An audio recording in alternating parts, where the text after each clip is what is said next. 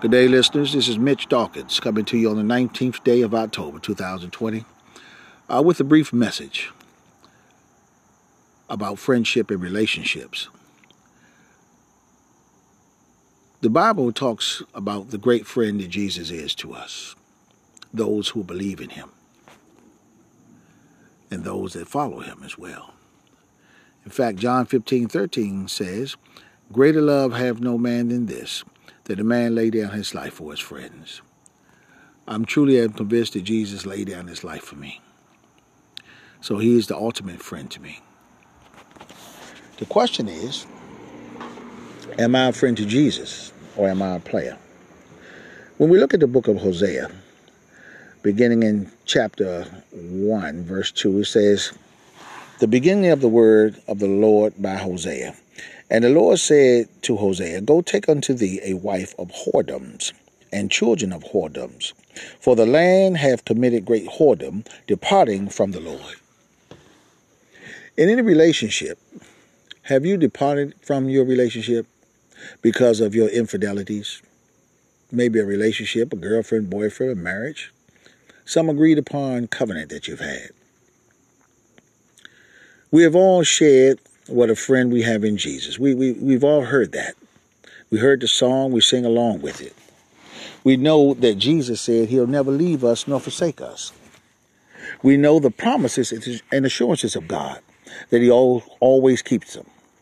We understand that Jesus laid down his life for us. So we see how much Jesus is the only perfect friend that we can ever have. And as a friend of that magnitude, would you not want that same friendship reciprocated. So, again, the title of this message today is Friend to Jesus or Player. There was a time in my life when I had a girlfriend. And it was mutually understood that neither of us was to go outside of our friendship or relationship. But I was a player. I was nothing more than a player because I cheated on her numerous times. And when I get caught, I would apologize, begging her to take me back, only to cheat on her almost immediately again. Just like that man, we or I, praise God, continue to cheat on God. I cheat by giving in to the temptations, by flirting with the world, giving in to the very being who waged war against God. See, I don't want to be or end up being an enemy of God and his ways. And like the cheating man, I come back to God and ask him for forgiveness, only to fall to the same temptation shortly thereafter, cheating on him once again. And just like the cheating man, so often I tried to deny it.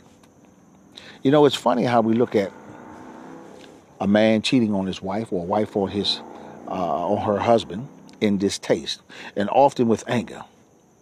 Yet we don't look at our own actions against God in the same light.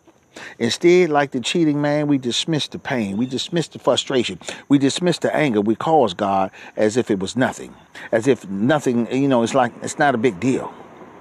A God who, while we were cheating on him, sent his only begotten Son to take our penalties so that we can be with him in paradise.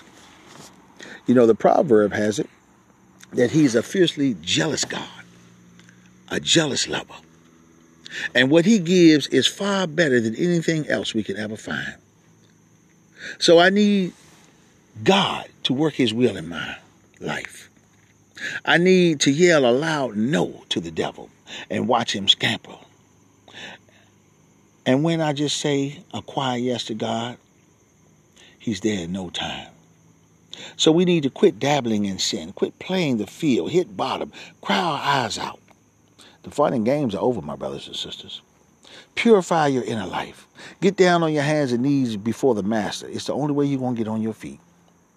For those of us who cheat, are we willing to renew our vows with God, devoting ourselves to Him in every way? Will we look at the ways that we cheat on Him and do everything to resist Satan? Or are we willing to do this for our God? A friend who loves us more than anything. This has been Mitch Dawkins with a daily message.